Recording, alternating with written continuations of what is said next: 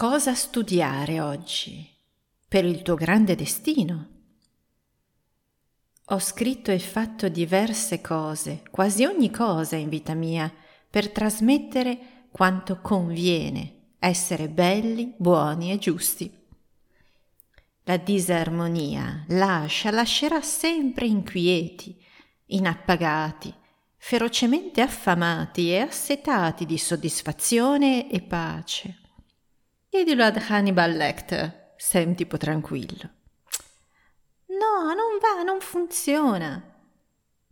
L'armonia invece crea, porta guarigione e vita, anche al di là della nostra consapevolezza e volontà. Fate della vostra vita un posto bello e ringraziate. Oggi pensavo che forse non sono stata abbastanza concreta. Sì, conviene essere belli, buoni e giusti. Va bene, conviene. Ho cercato di darne segni e segnali per ogni dove, ma quali sono le linee guida? Come essere Venere?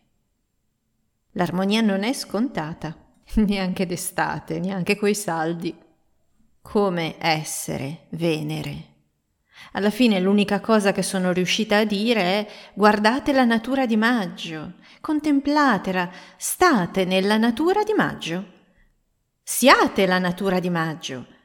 Lei sa tutto, anche la natura di ottobre eh, e di febbraio ne sa un po'. Sono i periodi del segno della bilancia e dei pesci che hanno Venere rispettivamente in domicilio e in esaltazione, e si vede, si sente. Ma d'altra parte cosa ti devo dire? La società non ti offre modelli belli, buoni e giusti da seguire. E se tu non sei bella o bello, buona e giusta, non li troverai per conto tuo. Per impregnarti di cose belle, buone e giuste, devi studiare. Le devi andare a cercare, a prendere, a osservare, a mangiare. Devi studiare la storia dell'arte, magari anche la tecnica dell'arte, dell'arte in tutte le sue forme. Devi studiare astrologia per capire il senso di tutti i cicli e il carattere delle loro manifestazioni, e geometria sacra per vedere alcune loro elaborazioni naturali e umane. Devi studiare tecniche di consulenza d'immagine e trucco per capire come realizzare in pratica armonia. Devi studiare biologia, etologia, antropologia, sciamanesimo ed esoterismo, alchimia di piante e metalli, per capire come tutto è retto da un ordine divino e tutto è perfetto e funziona in modo sensato e perfetto. Dico le prime cose che mi vengono in mente, ma potresti studiare qualsiasi cosa con il criterio della bellezza. La bellezza sta ovunque. Chiedi e ti sarà dato. Prendine a piene mani. Devi studiare e provare a fare, a percepire bene con tutti i tuoi sensi e a creare come meglio puoi. Non importa se sei sempre intonato, importa che sai riconoscere la espressività, la sensatezza, la ricchezza di un suono e di una dinamica di suoni. La bellezza ha segreti che non si improvvisano. Ah, lo dicevo in altro articolo, non è bello ciò che piace, è bello ciò che è bello. Proprio questi segreti saranno gli strumenti che ti porteranno in armonia con te stesso e con il mondo che ti circonda, lungo le coordinate del nascente nuovo mondo.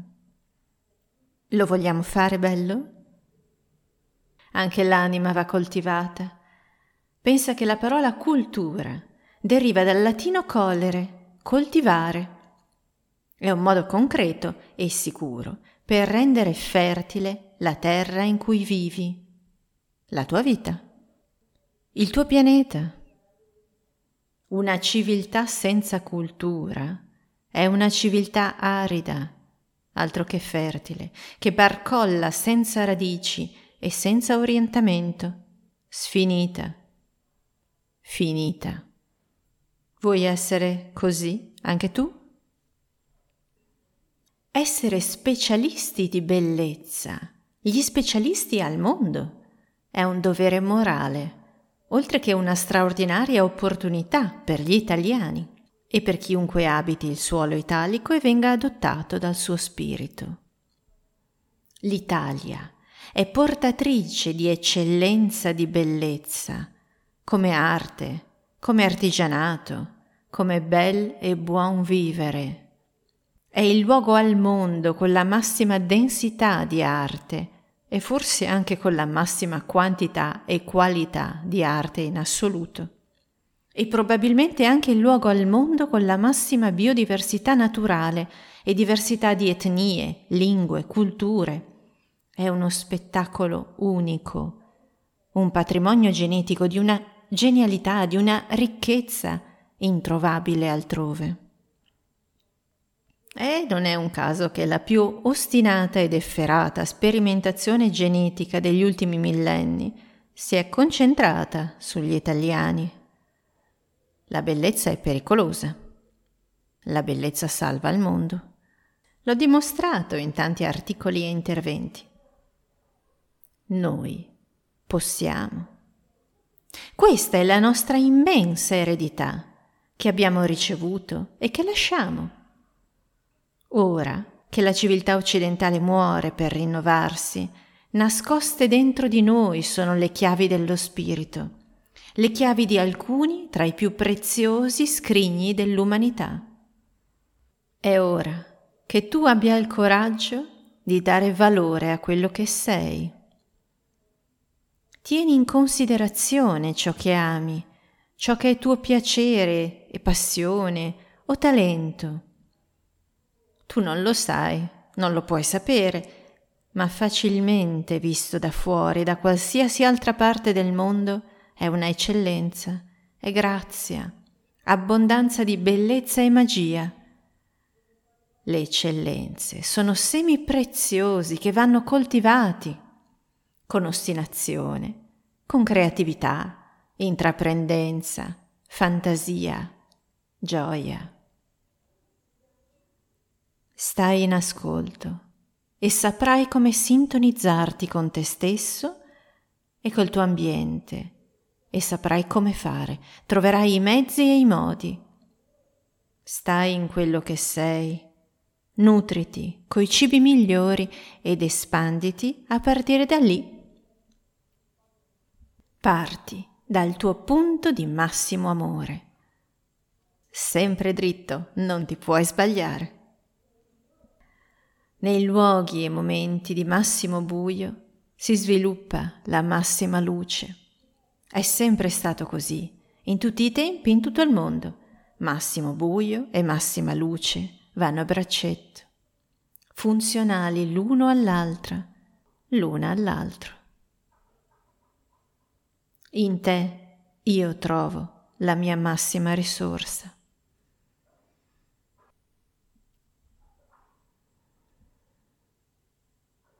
E se l'analfabetismo funzionale non fosse altro che immaturità spirituale? Quante persone intelligenti e o istruite sono cadute come pere in questi anni e quanti, intelligenti o meno, istruiti o meno, hanno mostrato fiuto e fermezza?